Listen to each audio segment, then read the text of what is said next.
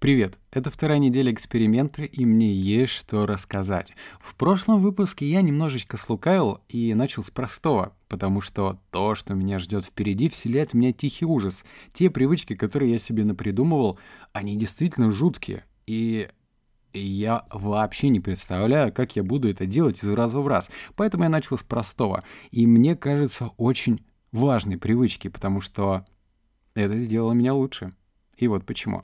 В прошлом выпуске я сказал, что откажусь от добровольного рабства. И это звучит пафосно, я знаю и признаю. Но как по-другому назвать, что когда мы завтракаем, обедаем и ужинаем, мы хватаемся за телефон, будто в телефоне вся наша жизнь, листаем ленту Инстаграма, Фейсбука или ВКонтакте, или залипаем на клипчике в Ютубе. Как по-другому это назвать?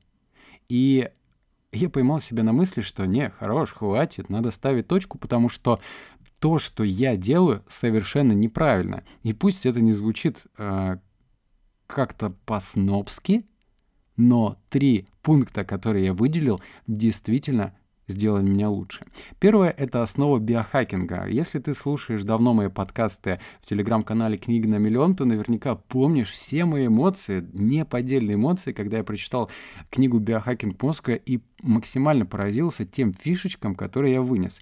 И дело в том, что как бы ни звучало модно тема биохакинга, если ты запихиваешь в себя тысячу и одну добавку и считаешь, что ты классный биохакер, это ни хера не так, потому что основа биохакинга — это правильный подход к пище. Можно закидывать эту пищу, словно это топка, буквально за 5 минут доедать, а потом идти по своим делам, а можно тщательно разжевывать пищу, и вот это и является основой биохакинга. Почему? Потому что, открою тебе секрет, в кишечнике, вообще в ЖКХТ э, нет каких-то зубодробительных машин, которые переваривают нашу пищу. Поэтому, если мы ее проглатываем не жуя, происходит то, что наш организм тратит больше энергии. А если он тратит больше энергии, то мы хуже высыпаем, мы хуже восстанавливаемся и вообще чувствуем себя менее энергичными. И этот пункт один из основных, который позволил мне по-другому взглянуть на прием пищи.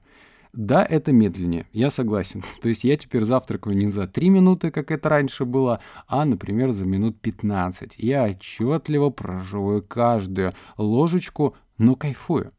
Поэтому первый пункт, который я вынес, это, конечно же, пища лучше усваивается. А если она усваивается лучше, я чувствую себя энергичнее. Пункт номер два — это осознанное понимание качества пищи. Например, в 2015 году, когда я сутки напролет занимался бизнесом, мне э, процесс еды был важен поскольку постольку, потому что, ну, типа, если я не поем, то, наверное, через несколько дней я умру. Точнее, так я просто считал. И я отварил какую-нибудь курицу с тем же самым гарниром и поглощал эту пищу за несколько минут. Ни о каких вкусовых качествах и речи не шло. А теперь, когда я потихонечку, помаленечку разжевываю ту или иную еду, я понимаю, что даже те же самые макароны, тот же самый рис, который казался мне совершенно пресным, он вкусен по-своему. Я не говорю о том, что теперь вся еда воспринимается, будто я съел блюдо из мишленовского ресторана, ну come on! Когда я просыпаюсь и хватаю яблоко, я отчетливо чувствую вот эту ту кислинку, которая полностью обволакивает всю мою ротовую полость. Это безумный кайф. И это то удовольствие, за которым не нужно как раз-таки стремиться в супердорогие рестораны. Я неоднократно наблюдал, когда ты сидишь в Европе, э, пьешь кофе или просто обедаешь, сидят напротив какие-нибудь дядечки, по их лицу, по одежде видно, что они, в принципе, добились того, чего хотели, но это лицо не выражает вообще ничего, никаких эмоций. Такое ощущение, что они, в принципе, заварили себе доширак и едят. Попробуй просто взять орешек, взять миндалинку, взять кешью, взять грецкий орех и потихонечку пережевывать ее. Ты сильно удивишься, что каждый орех вкусен по-своему. Каждая ягода, если ты добавляешь ее в кашу, вкусна по-своему. Все фрукты удивительные, и это звучит странно, я согласен. Но если ты просто попробуешь, если ты не будешь витать в облаках в плане мысли и думать то, что тебе предстоит сделать, или параллельно смотреть YouTube, то еда станет удовольствием. Она станет той странной вещью, ну, лично для меня это так открылось, потому что я, ну, еда, ну, еда, но это удовольствие. Поэтому второй пункт — это удовольствие. Пункт номер три – это изучение пространства во время еды.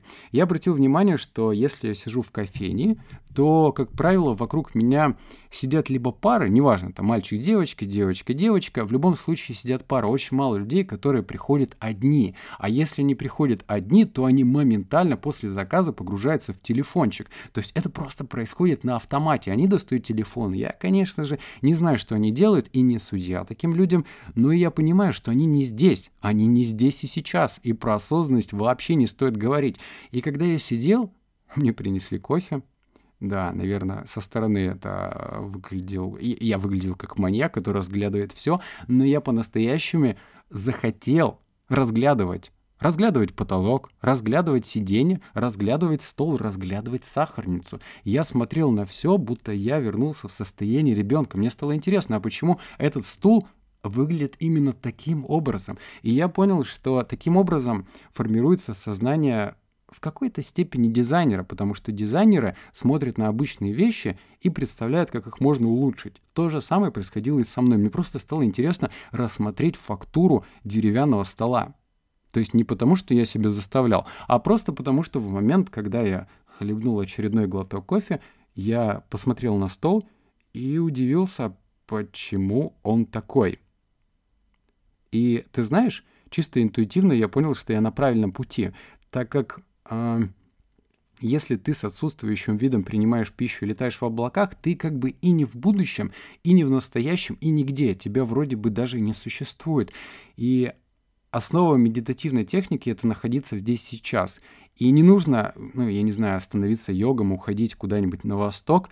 Даже не обязательно медитировать каждый день. Если ты осознанно принимаешь пищу, ты уже становишься лучше. Теперь поговорим про технику. Это та вещь, которая позволит тебе закрепить ту или иную привычку.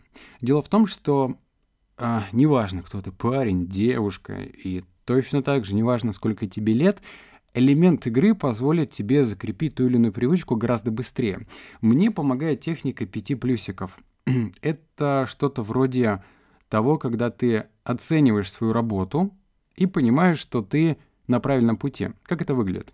Опять же, повторюсь, я принимаю примерно 5 приемов пищи. И когда я утром просыпаюсь и ем фрукты. Если я никуда не заглядывал, я в ежедневнике отмечаю плюсик. После этого, там, примерно через часика-полтора, я принимаю завтрак. И в момент завтрака я точно так же ни на что не отвлекаюсь. То есть моя задача в течение дня набрать 5 плюсиков. То есть это такая своеобразная геймфикация, которая э, переносит мой результат в дневник.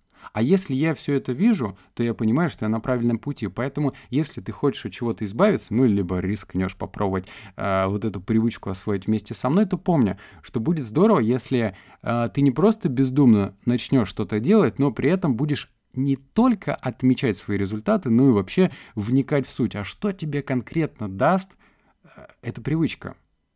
И когда ты почувствуешь на собственной шкуре, как это здорово, то ты уже не станешь возвращаться к просмотру телевизора и так далее. А теперь о том, что тебя откатывает назад. А теперь расскажу про минусы. Куда ж без них. Любая привычка а, рассмотренная в вакууме, ну, то есть в теории, она, конечно же, звучит весьма круто. Ну, типа, легко это делать. Как бросить курить? Ну, брать и не курить. То же самое здесь. Понятно, что можно не залазить в телефон. Но в то же время, если ты меняешь территорию, ну, как было, например, у меня, совершенно недавно я начинал, ночевал у своего приятеля. И на утро он на автомате включил телевизор. Я сделал себе завтрак, и только через 2-3 минуты я понял, что я смотрю телевизор вместе с ним. Ну, как- как-то это было совершенно на автомате. Да и что так? Я воспитывался, приходил со школы и включал телек, СТС или ТНТ, смотрел мультики, сериалы, неважно что. И это было, ну, это автомат который вырабатывался на протяжении всех этих лет. И этот автомат губителен. Все потому, что наши нейронные связи не успевают до конца закрепиться за эти 7 дней. На самом деле, э, не 7 дней. Я уже питаюсь так 10 дней.